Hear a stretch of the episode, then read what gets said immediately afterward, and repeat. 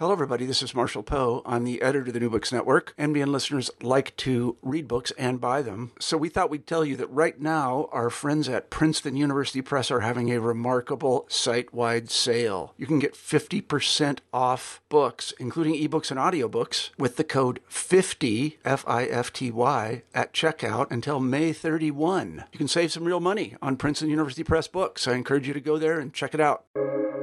Welcome to the New Books Network. Hi, everyone, and welcome back to New Books and Genocide Studies, a podcast channel on the New Books Network.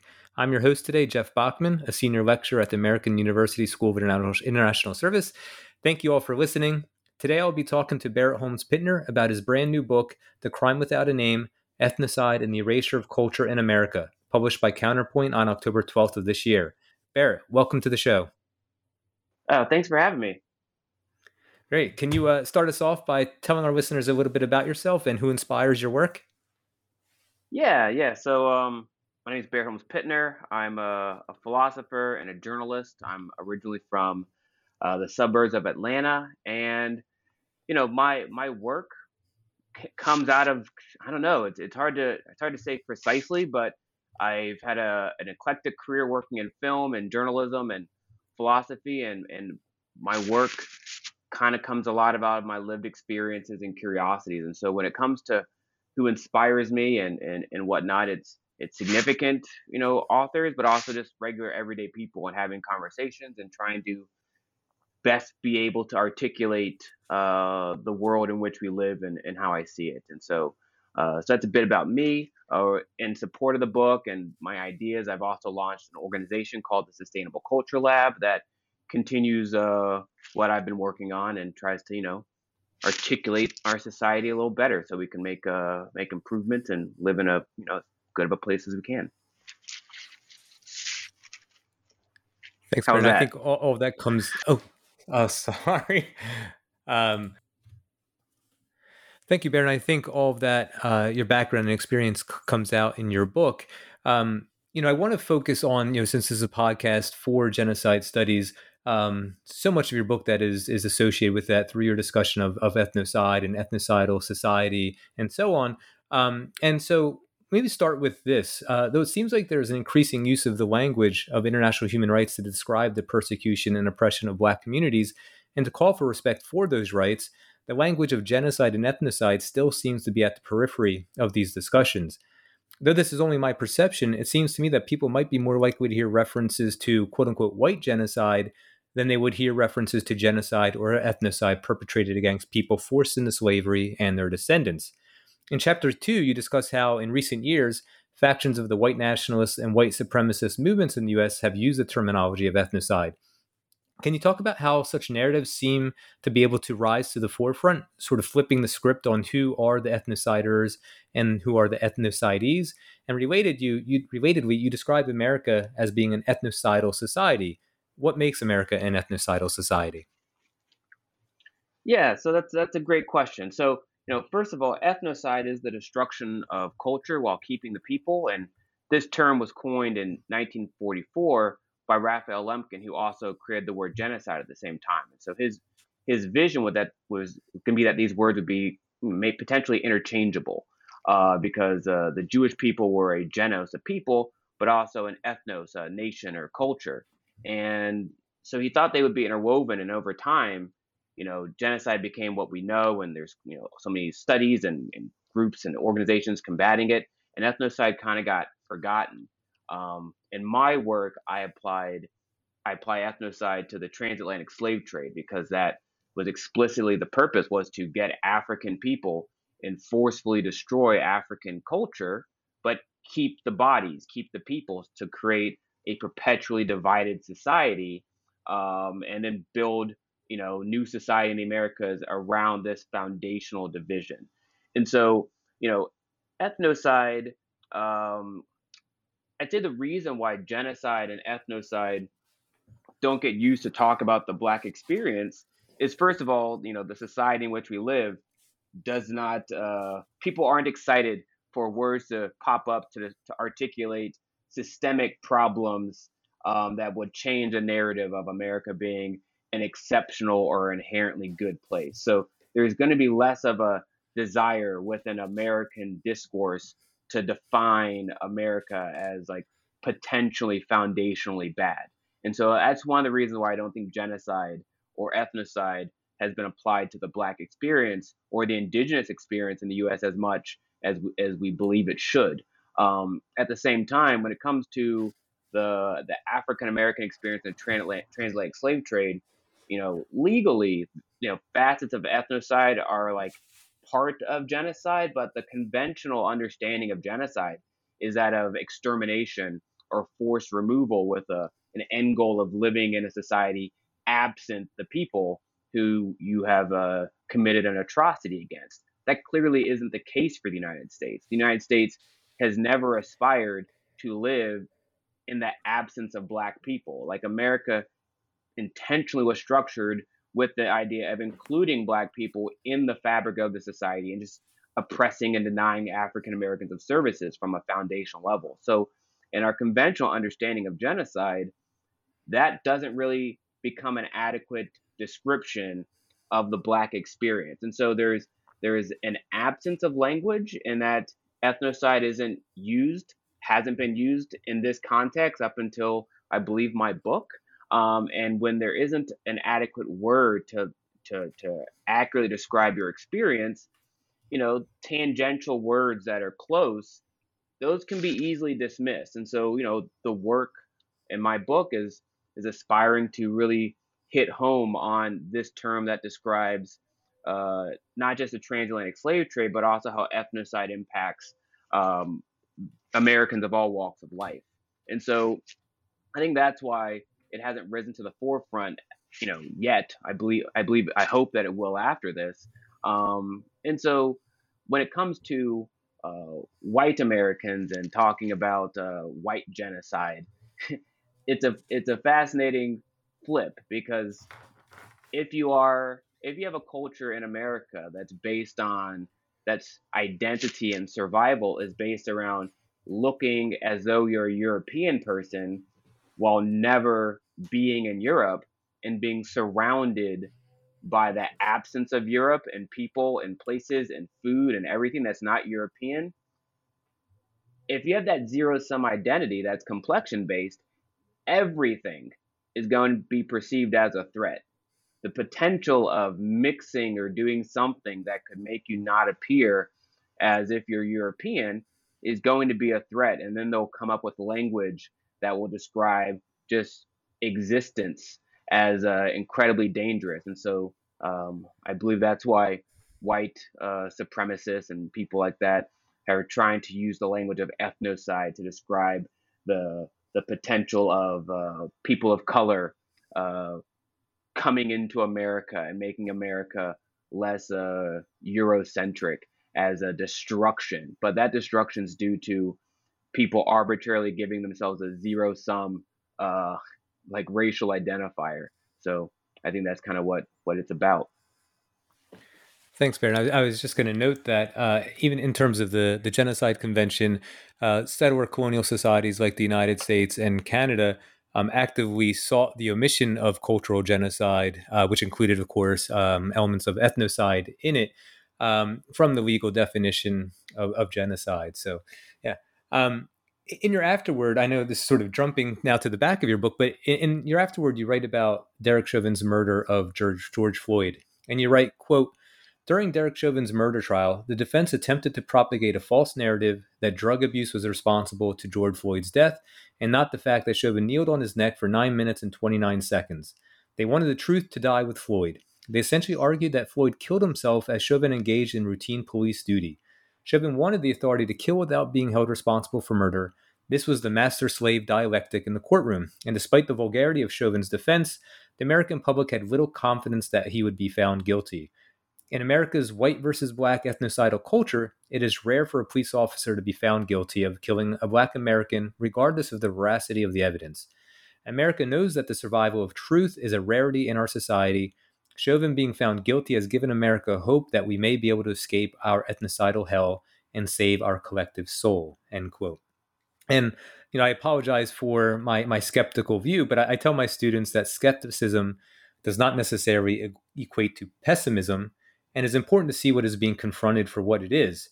Thus, I have to ask you unless or until such punishment deters the murder of Black Americans, is quote unquote justice after the fact still an element of an ethnocidal society, one in which Black Americans are still dying at the hands of the police, even if there is some form of subsequent accountability? Yeah, so that's that's a great great question, and you know, I say for every society, you want to have justice in it. Like there's no there's no denying that you want to have justice within your society. The question then becomes, is there an authenticity to the structure? And if if the the the structure that we have in the U.S. is more or less that the expectation is that you may be unfairly terrorized during your lifetime, and then uh, your the bereaved family members could be compensated financially after the fact, you can see that that's you know not a, an equitable exchange. That's that's just uh, a structure that aspires to essentially cover up or excuse terror with money. So it's not that getting justice after the fact is problematic. It's just that if that's the expectation that there won't be justice before the fact, there won't be structures to prevent, um, you know, these uh, these atrocities or like domestic terror, then now we have a really profound problem. And I, so I think, you know, the question for America is yes, we need to make sure that's why we have laws and courts is the idea that you can have justice before. That's why police are supposed to protect you and not terrorize you. And this is this is just a a, a, a responsible, humane balance to try to uh, cultivate as a society. And so I, I think the the key thing is yeah, if, if if the norm, which disproportionately impacts people of color, is that you get justice after your family member or loved one has been unjustly murdered. Well, no, that's clearly never going to create a just society. We have to make sure that we have the structures that prevent that terror from uh, from occurring if we are to live in a in a just society. And so so yeah. Thanks, Bear. And uh, I'm going to now go back to something that you talked about in uh, your response to the first question, uh, which relates to uh, you know genocide studies. Uh, you know, it's a field that I'm a part of, and that I've done some uh, sort of assessment of what's being studied and what's not being studied. And you know, as it's been pointed out recently, including by Alex Hinton, who I was able to interview about his new book, "It Can Happen Here." The 1951 We Charge Genocide petition to the UN has largely been ignored in genocide studies when you were doing your research, were you surprised at all by how little there is in the genocide studies literature about the transatlantic uh, trade in people forced into slavery and the broader history of murder, violence, and oppression against Black Americans? Uh, no, as a matter of fact, I wasn't surprised at all. I, I didn't really have any expectation, to be honest, that this would be a, a vibrant conversation. Um, and so, sorry about that. Um, so so no, I wasn't surprised at all. I didn't expect this to there to be a vibrant conversation at all pertaining to uh, African Americans within uh, genocide studies and our experiences in the U.S. because you have to recognize who's writing the narrative. Uh, like you know, America foundationally, there are some very troubling, uh, you know, roots to the origin of this country, and historically, during my lifetime, especially, whenever someone tries to broach a topic that could present America in in a in a light that's anything but positive, even like a neutral uh, perspective, um, is is viewed negatively. And so, if America started talking about the treatment to African Americans, um, to Indigenous people, you know, in the 1950s, during Jim Crow, there's really I, I really had no expectation that they would have the capacity to do that. That you know that was essentially during the middle of a an American apartheid. Um, so no, I, I didn't have any expectation that America would have this conversation. Um, I will say that I do definitely think that there are some Americans who really would like to have this conversation and would really and maybe there are Americans in the, the 1950s. I, I clearly wasn't alive then, that would have liked to have this conversation. But if you have the absence of language, like precise language to have it, then it makes it difficult for you to have the conversation you want to have. You know, like genocide is a brand new word. That's 1944. That's very short in the lifetime of most of the words that we know. Um, so you have to think about it. In the 1940s, there could have been people like Raphael Lemkin who would like to have talked about the atrocities happening across Europe, and they were unsuccessful at having these conversations because the word genocide didn't exist. I'd say the same dynamic probably uh, exists in the U.S., where to the fact that ethnocide didn't exist and that genocide clearly is something that you, we can apply to the experience of indigenous people. But once you start talking about like residential school systems and all these other types of oppression, um, now that's getting more into ethnocide, which now speaks a lot to the African American ex- perspective and speaks to a lot of the cultural destruction that's become normalized in the U.S. And so there's so no, I had no expectation, uh, but it's not necessarily due to people not having a an emotional interest in having the conversation. But if you don't have the words to to converse, then you really can't converse that well. Right. And I mean, I think that's another reason why your book is so important is it's in, in that way sort of an intervention. Uh, there's been an increase in the literature of talking about cultural genocide and ethnocide against indigenous peoples, you know, after, you know, the physical destruction of 90 plus percent. Um, that you're now using these terms to discuss uh, the treatment and the experience of, of Black Americans. And I think that's very important. Um, and you, you brought up Lemkin, uh, which we'll, we'll, get a little into in a moment here, um, just about you know his use or lack thereof of the term uh, genocide to apply to the Black American experience. Um, and before we get into that, I want to read a, another excerpt from your book. Quote, when I first struggled to define and name the world I experienced, I was not able to apply Lemkin's ethnocide to help make sense of things. I went on my own linguistic journey and formulated a word that, unbeknownst to me, already existed. Despite this, my application represents an extension of Lemkin's ideas into an environment in which he lived but inad- inadequately explored. In the South, at the segregated restrooms, he looked ethnocide in the face but could not see it. I do not begrudge him for his lack of vision. He spent the rest of his life withstanding social ridicule and poverty to codify genocide with international law. In the footnotes of his work, he left a clue for explaining an America he never sufficiently understood, that never embraced his brilliance, via a word that can empower oppressed people in America today and see through America's facade. The idea of ethnocide redefined my work as a journalist discussing race, culture, and politics in America as a black man in America who is taught Western ideas, my task for understanding my environment will always consist of incorporating European ideas, factoring in their factoring in their ignorance of the lives of black people, and modifying these ideas so that they can become applicable to my existence. Lemkin is one of many great European men whose ideas require this type of recalibration. So, can you talk uh, about your journey and how it brought you to the point at which you wrote this book? Yeah, so I'd say my journey specifically around around the 20 the 2012 election, I believe, um, for the Trump the the election between Hillary Clinton and Donald Trump. So I think it's 2016 now. What I'm talking about. Um, I became an opinion columnist, opinion writer for the Daily Beast, and I had an opportunity to write my opinion out there in the public for general consumption. And upon doing that, I it became evident that what I was trying to say wasn't resonating as well as I wanted it to. It wasn't that my articles weren't getting well read and popular whatnot, they were, but it was like the feedback I would get from from readers was that they were missing like key points that I was trying to get across. And I thought this was just so bizarre. And so over many, many articles, I would refine and try to say the same thing, but in a different way.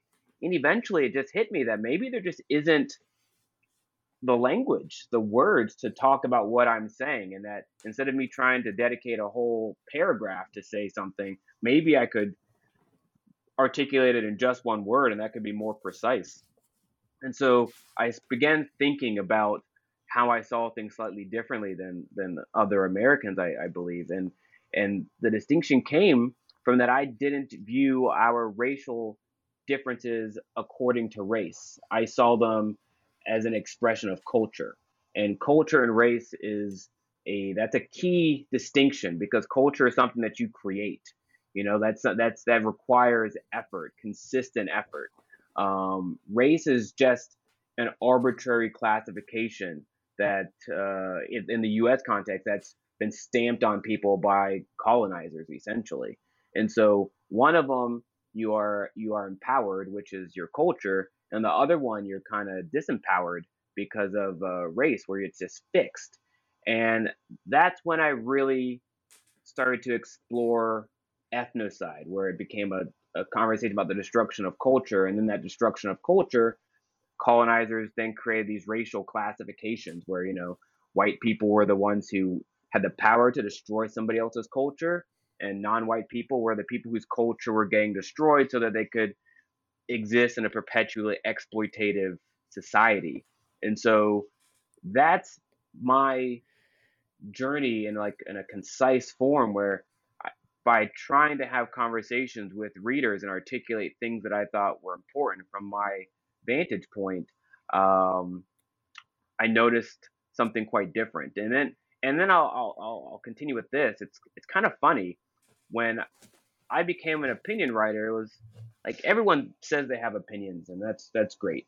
Um, but it's really weird when someone says that they want you to write about your opinion a lot because then you like what makes my perspectives unique like what why why am i better at this than somebody else it's not like i have a specific specific degree and like a lot of people have journalism degrees and poli sci degrees so i was quite curious as to why i saw uh, america's division along a cultural and not a racial divide and perspective and and and i mentioned this in the book but I remember when I was a kid in elementary school, and racism really like I noticed it. It was a real thing. Um, I noticed that amongst my friends, I responded to racism differently. Like a lot of my black friends, they took a perspective of, you know, white people are horrible. I don't want to hang out with white people because they're just racist. And I totally understand that perspective when you are be racism is being inflicted upon you. And then I, there other people that are like, these white people are my friends. What can I do to stay their friend? And they would took that vantage point. I just naturally didn't do either one of those. The thing that made sense to me is I just thought I didn't pick to live here. I didn't pick who my parents are. I didn't pick what I look like. So the idea that someone could make like a definitive judgment about my character and decide to exclude me or include me into things because of stuff I had nothing to do with meant that they just had the power to make arbitrary decisions whenever they wanted to. And so it wouldn't make any sense for me to invest a lot of time to do anything based off of their decisions because their decisions didn't need to be founded or based in fact at all. It was just arbitrary. Hmm. And that's how I've seen things for as long as I can really remember. Um, and I didn't think that was that unique until I had, was tasked with uh, writing my perspective, and then it it appeared as though a lot of people didn't have that perspective, and so then that kind of created the the need to expand on this more, and the book came out of that, and you know, many ways this book is just how I've seen the world and using the language that I think can as uh, clearly articulate it to other people. Thanks, Barrett. I think um, that can also be a, a, good exercise in in empathy is thinking about you know how arbitrary you know things are or how we became how we came into sort of particular existences. Um, i actually do an exercise uh, with the students sometimes to try and give them an opportunity to try and think about being in in someone else's position. Um, now, I, I'm going to ask you, I guess this could be about the third time, a, a, question that is similar to you know previous two about uh, why Americans don't think about the Black experience through a genocide lens, why in genocide studies, and now turning to to Raphael Lemkin for a moment. Um, and it's another did you find yourself disappointed question, but were you disappointed at Lemkin's failure to speak uh, more to the treatment of Black Americans, especially within the scope of genocide? Um, and of course, historical context, there is the United States was sort of reluctant uh, to support the Genocide Convention, argued for the uh, omission of, uh, of cultural genocide and so on. But can pragmatism, such as keeping the U.S. engaged with and supportive of the war against genocide, and holding a principled stance, in this case, as it relates to the treatment of Black Americans, coexist? So I, guess I'd say, so no, I wasn't disappointed in Lemkin's failure to speak because, like, he's from Poland and he grew up in an environment that didn't have, I assume, that many black people in it. And so he's learning brand new about something that I know intimately, but I also don't know the dynamics of living in Poland either. And I don't, I'm not an expert on the Jewish experience. So, like, there, there has to be like a level of humility and understanding the ignorance that a lot of people have in topics that they just not due to them being bad people per se, but just not being immersed in it. And I, you know, one of the telling things about Lemkin, uh, and he talked about this in his book, is just the sheer size of America. Like a lot of Europeans don't get how big America is. And a lot of Americans don't grasp how small Europe is. And so, you know, when someone decided to just think about it, he, he wanted to take a train from Seattle to North Carolina. That's absurd. That's going to take a long time.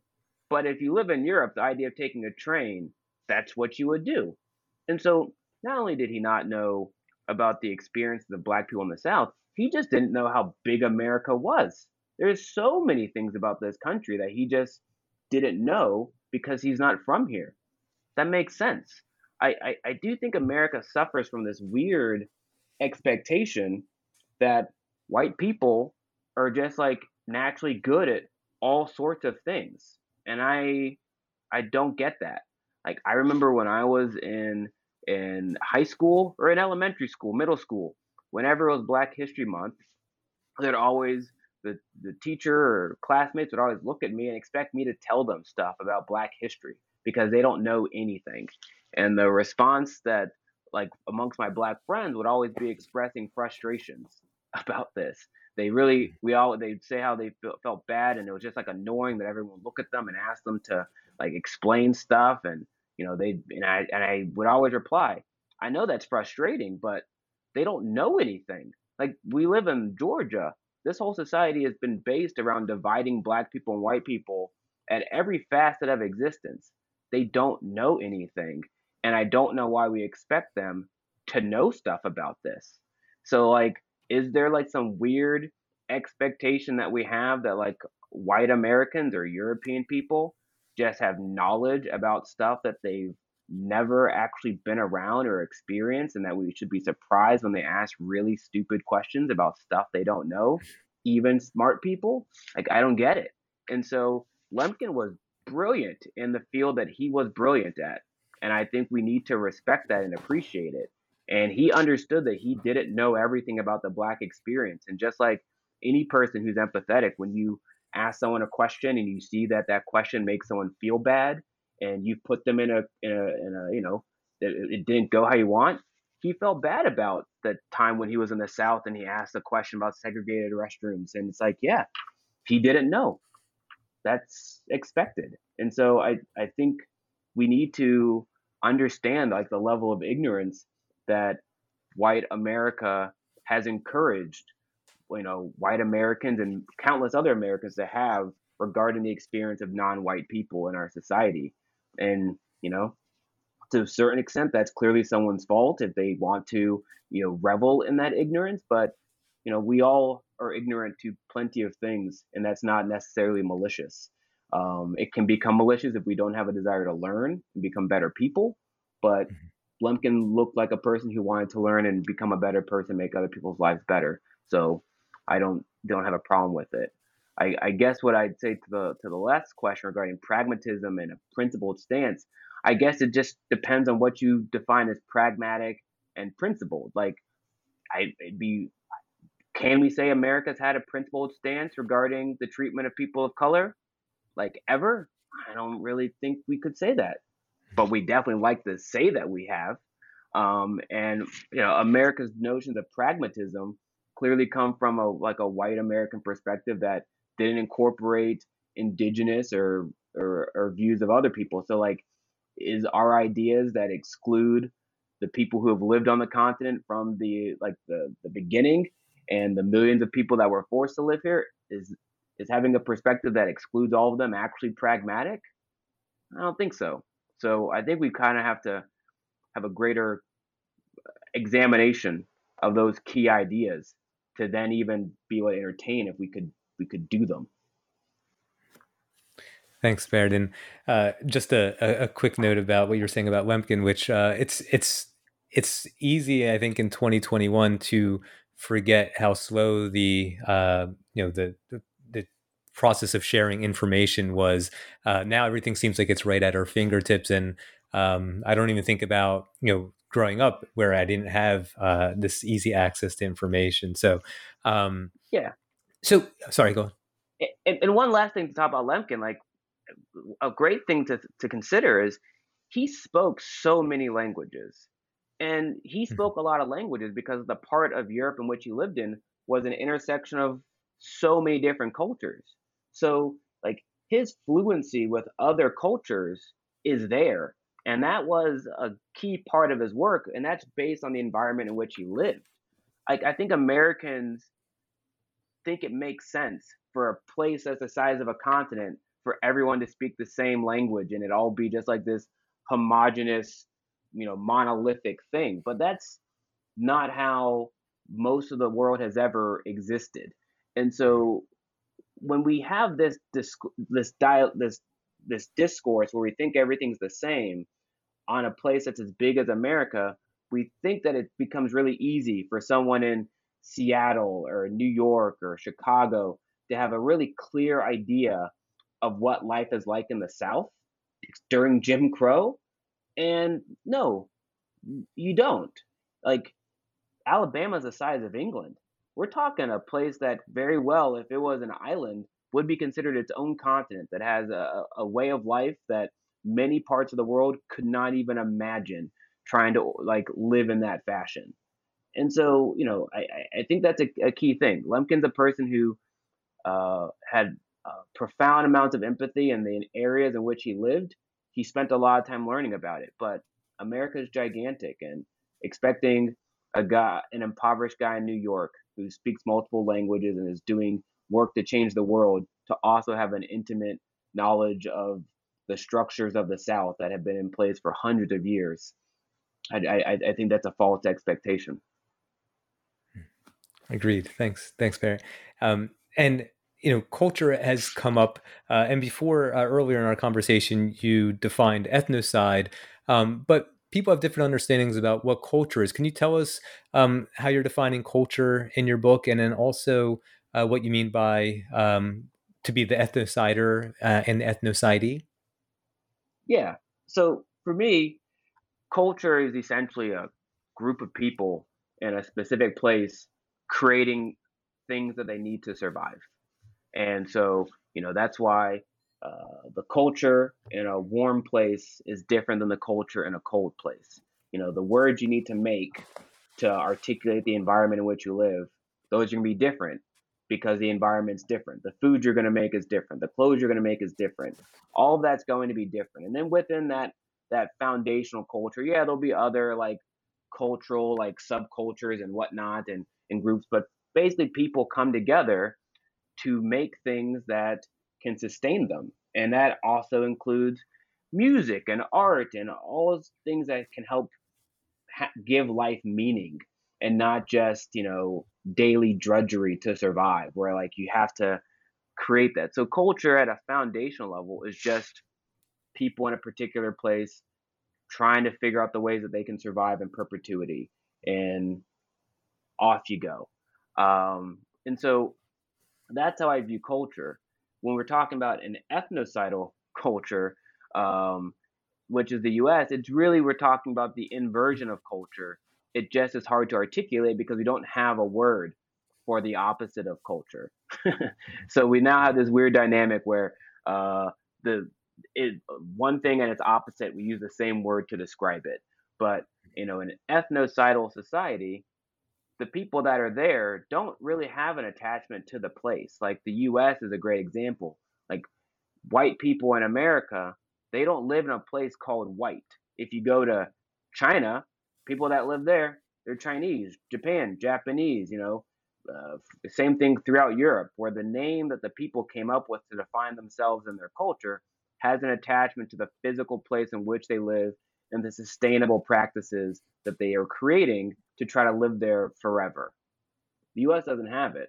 The US has people who have a particular name that gives them power within the society and then they they then they name other people so that they can oppress those people. And now it exists in an unsustainable exploitative divided way. And you can see how that impacts our society to this day where america's relationship with our environment is more driven by generating profit from how we interact with the earth and not making sure that the earth is sustainable and nurturing and healthy you know the the divisions that america creates to ensure that black and white people are, are divided pertain to housing and education and funding and you know all sorts of stuff that are foundational to everything. And so when you're talking in this ethnocidal society which is based around division and a lack of an attachment to place we're really talking about the absence of culture. We just haven't come up with the word that is the opposite of culture within this dynamic the ethnocider is the term I use for the pre, for the group of people who are there to create that division, sustain the division, and exploit people and the environment. And the ethnocidee is the group of people who have been forced to live in that environment and suffer um, that exploitation. Uh, intriguingly, the ethnocidee have to figure out a way to survive that's not based on exploitation. And so what they end up creating is the closest thing to culture within this found this dynamic because they can't extract the culture from another group of people to survive. They have to find a way to live off of the land that they are afforded. And then next thing you know, they create music and art and all sorts of stuff to help them persevere through perpetual, sustained, you know, almost inescapable oppression. And um, you can see that in many ways of the the cultural impact that African Americans have had on American society and America's desire to uh, profit off of that without hmm. African Americans getting an equitable distribution of that profit. so, so yeah.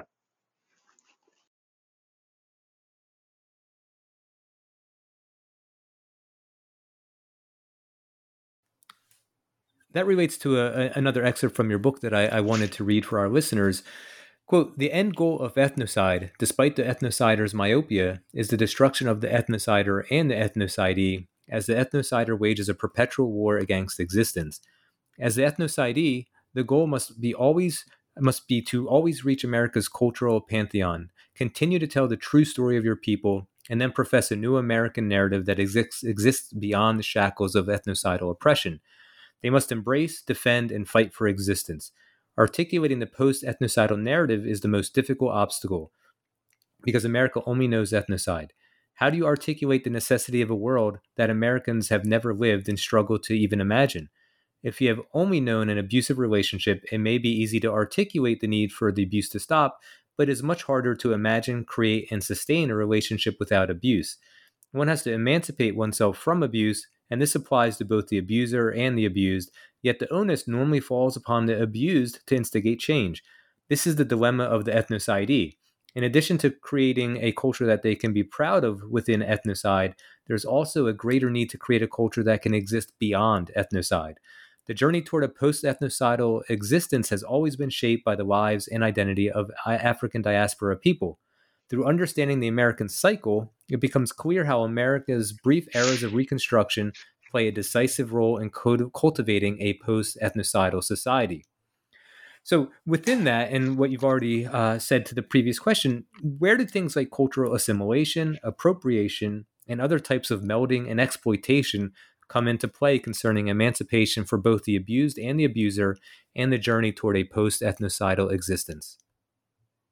Yeah, it's a it's a great question. So, like one thing, and this makes it complicated, is colonizers, the ethnocider, in in this discourse, like white Americans created a an identity that's zero sum, that there's no lateral movement. It's either you are white or you're not. And you know, you there are people in America that they'll do like an ancestry test and find out that generations ago they had something in them that wasn't white and now they question if they're even white today you know that they, they've been living a lie. And so when you have uh, a, a culture in your society that sharing equates to erasure that makes it really hard to create new culture while keeping you know uh, whiteness as we know it.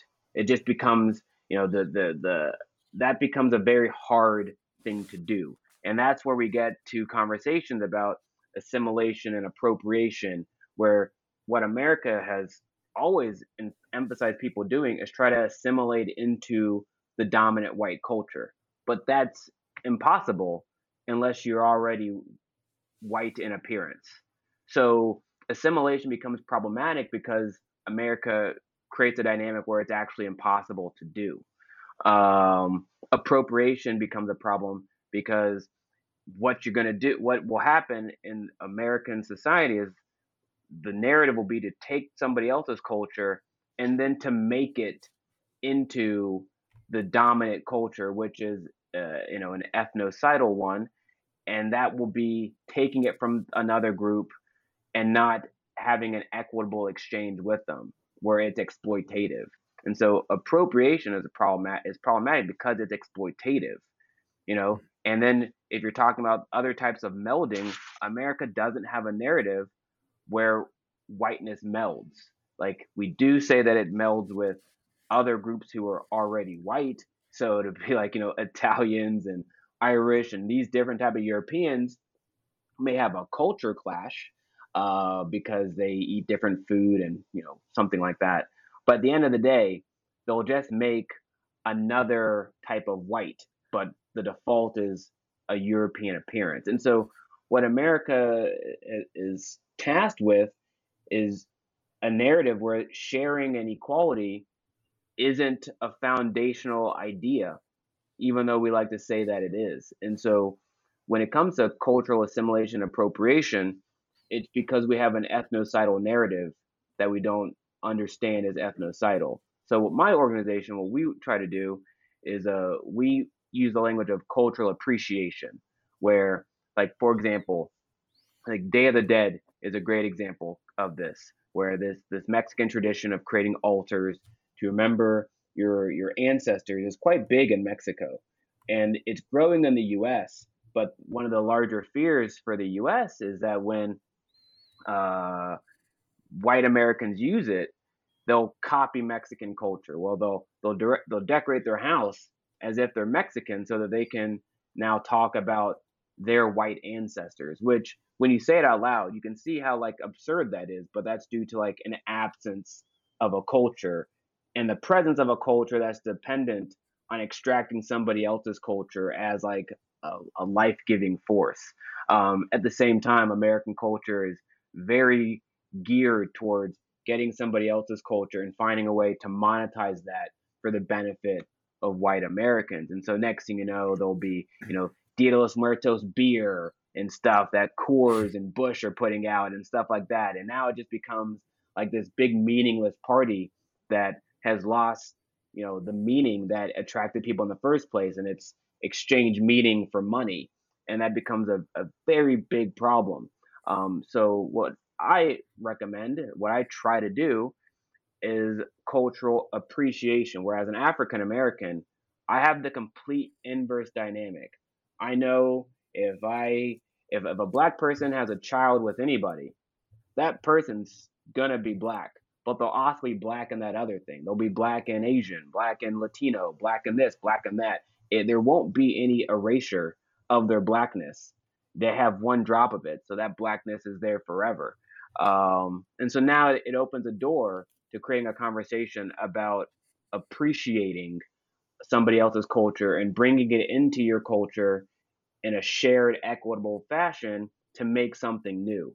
And so I think this is one of the things that can happen when the conversation is shifted from one that like derives from a a white uh, perspective to one that is empowering uh, the ethnocidee. And then that, oh, as you create culture, real quick, sorry, and then as you create culture, that then creates a foundation for countering a society that's based around the destruction of culture, and that's how you can get to a post ethnocidal uh, way of life. Thanks, Barrett. Sorry for interrupting. I, I just, uh, you know, what you were saying about uh, the, you know, beer and other things just made me, you know, think of how anything that can be commodified for sale will be commodified. Um, but also, you know, in, in your book, you you talk about your personal experience with the Day of the Dead, um, and then a festival that has grown out of that experience. Can you can you tell our listeners a bit about that? Yeah. So, um, my my partner in DC, she's Mexican American, and you know, when we first started dating, I I didn't really have much exposure to the Latino community in DC, and so you know, going to all sorts of parties and you know, hanging out with people, and I'm like the only black person in the room which is fine. That's great, you know. Um, and then Day of the Dead came around, and we went to someone's house, and next, you know, people had all sorts of face paint on, and there was an altar and everything, and I didn't get it at all. I did. It didn't make any sense. I I thought this was bizarre, but like these people are my friends, and it doesn't make any sense for me to give some flippant judgment on their culture based on me being ignorant and uncomfortable in a room filled with my friends so it just made sense to be humble, be a little patient, and start observing what's really going on, and not have like some knee jerk reaction to something that's that's foreign, but completely not threatening at all. Um, and then from that, it allowed me to see how this is really something quite beautiful that I felt that the Black community specifically could benefit from. Uh, and a light bulb went off at the my first Day of the Dead gathering is that this reminded me of Black Lives Matter and how after someone like uh, Trayvon Martin or Michael Brown, Eric Garner passed away, the black community would make an altar to remember that person. But this created an opportunity to proactively remember our culture. And it made me think about how if we're creating structures as black people to cope with the trauma of American ethnocidal terror, in a response, are we creating something that can liberate ourselves from it? Or are we just creating something that allows us to survive within the terror? And I thought this proactive opportunity could give us an opportunity to transcend this ethnocidal structure. And this kind of goes back to your earlier question about uh, about justice in the courts, where if you if if what justice is is some sort of some salve to heal after the terror, that's clearly not going to transcend the problem. It's just going to give you something to hopefully let you survive while the terror continues. You know, this is the same type of thing, but in a in a more cultural uh, manner, not something explicitly related to law enforcement or the courts or policy. Um, and so, from this idea, I committed myself to trying to create a multicultural or a cross cultural festival that gave people of color and also white Americans the opportunity to create authentic altars that spoke to our cultural experience. And if, you know, you know, my altar as an African American with my partner, like that's actually something new. Like uh, there aren't, you know, as Mexican Americans, they were making uniquely Mexican uh, altars.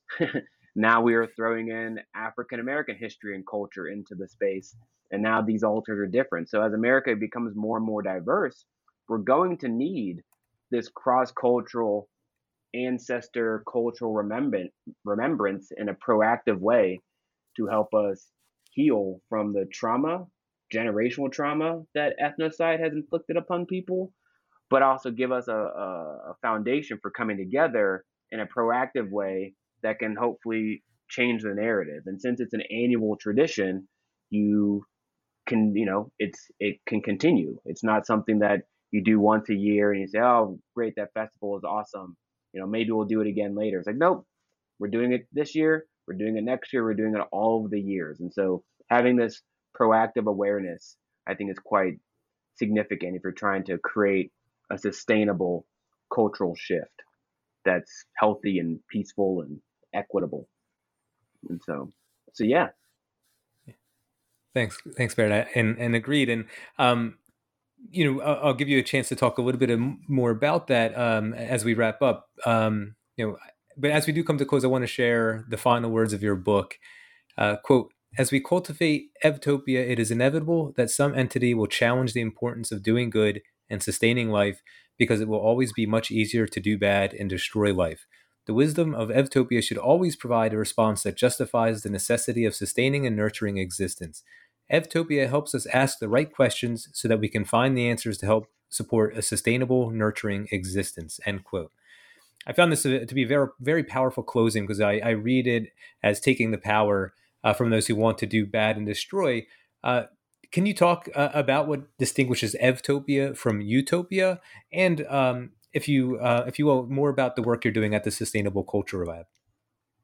Yeah, yeah. So, so first of all, Utopia.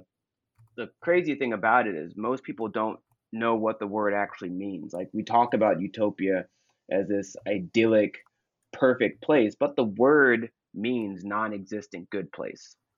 And so you have to really take a beat and think about if your society's word for perfect place actually means non-existent good place is your society even capable of making good places? Because if you don't have the word for it how can you even articulate it let alone make it? And so utopia is just it means the opposite of what we think it means and that's a pretty profound problem. And so what we did uh, at the Sustainable Culture Lab and what I mentioned in the book is we feel that there's a need to at least have a word that means good place. And so we just made one. And Evtopia means good place. And how utopia is constructed, EU in uh, Greek means good. OU in Greek means non existent. So uh, Thomas More took off the E and the O and just put the U on topia, which means place, to make non-existent good place. So we just put the EU on topia, uh, and EU in Greek is pronounced, uh, the V is pronounced as a V. So instead of U, it's Ev. And so Evtopia is a is a good place, and we articulate it as a nurturing, sustainable good place. Um, and then the question becomes, what is that? And now we're talking about a practical, good place and the effort that you have to exert to sustain it, and not some idyllic, perfect place that's on the other side of the horizon that if you get there, you just get to live in perfection with like a passive relationship to your to your world. Evtopia is an active relationship where you sustain and nurture and cultivate a good place. And a key way to do that is you have to continually ask questions. like existence isn't static. You have to figure out how to keep on sustaining life in a way that's good and nurturing. Um, and that requires a lot of work. It takes a lot of time. Um, and you know, a great example is like if I if someone makes like a, a ceramic bowl, that could take them, you know, a day or so to make. And if they do a good job at it, people could eat out of that bowl for, you know, 30 years if the if it's well if it's well made enough. But if I walk over to that bowl and I'm careless or just mad and I pick it up and smash it, that took me two seconds. And now we have to see if it's even possible to pick up the pieces and put that bowl back together and make it functional. And so we all know that destroying something is way easier than creating and sustaining something. So it's always going to be easier to create bad places. Um, and we have to cultivate the language and that gives us the wisdom to sustain good places. And Evtopia aspires to do that. Utopia is a word that doesn't really mean anything. Um, and it's a place that doesn't actually exist. It's one that we want to find. Um, and people try to say that it's a place that we can create, but that doesn't make any sense considering that the words means non-existent good place. How can you create a place that doesn't exist? Um, or non-existent good place actually means maybe that means bad place. And so why would you create a place that's bad? Um, and so that's like a key distinction between Evtopia and Utopia. Uh, the goal is to empower people with the language to make a better society. And that also includes being able to identify that also includes being able to identify uh, the words that are problematic. So with my work at the Sustainable Culture Lab, it's kind of it's fascinating. Once I began writing this book and conversing with people, they felt it made sense for me to try to launch an organization that could test out this these ideas and could have conversations and foster community and expand on it where the limitation isn't just a book that articulates it where the book becomes the launching pad for the the the impact and the change that we hope to create. And so at the sustainable culture lab our, our, our recent our, our latest slogan is creating the language for change. Um, because once you start with the words then you can have the philosophy and now if people can say the right things and think the right things, it makes it easier for them to consistently act in nurturing sustainable ways. And you know, that's the core concept of the of, of the organization. So we are developing trainings. We have a, a newsletter uh, called The Word that we send out every Sunday at 11 a.m. that gives people a new word every week to help you know empower them to more accurately articulate their their environment and enhance their perspective. Um, you know, we we have a lot of stuff. We prior to COVID, we had monthly gatherings, and you know, hopefully, with uh, as we get more under control with COVID, we can bring those back. But we're figuring out all sorts of ways to foster culture and community, and and uh, create an, an environment that can make our society uh, a, a more evtopian and less ethnocidal place. And our Altars Festival is one of those things. Our, our annual Altars Festival, which is happening um, starting October 22nd um, of this year, where we get artists to make altars so that people can see these altars and be inspired to make altars where they are appreciating uh, the good things about their culture and appreciating other people's culture, and they can they can understand how to do it without appropriating um, other people's culture as we create a more shared, common, equitable community.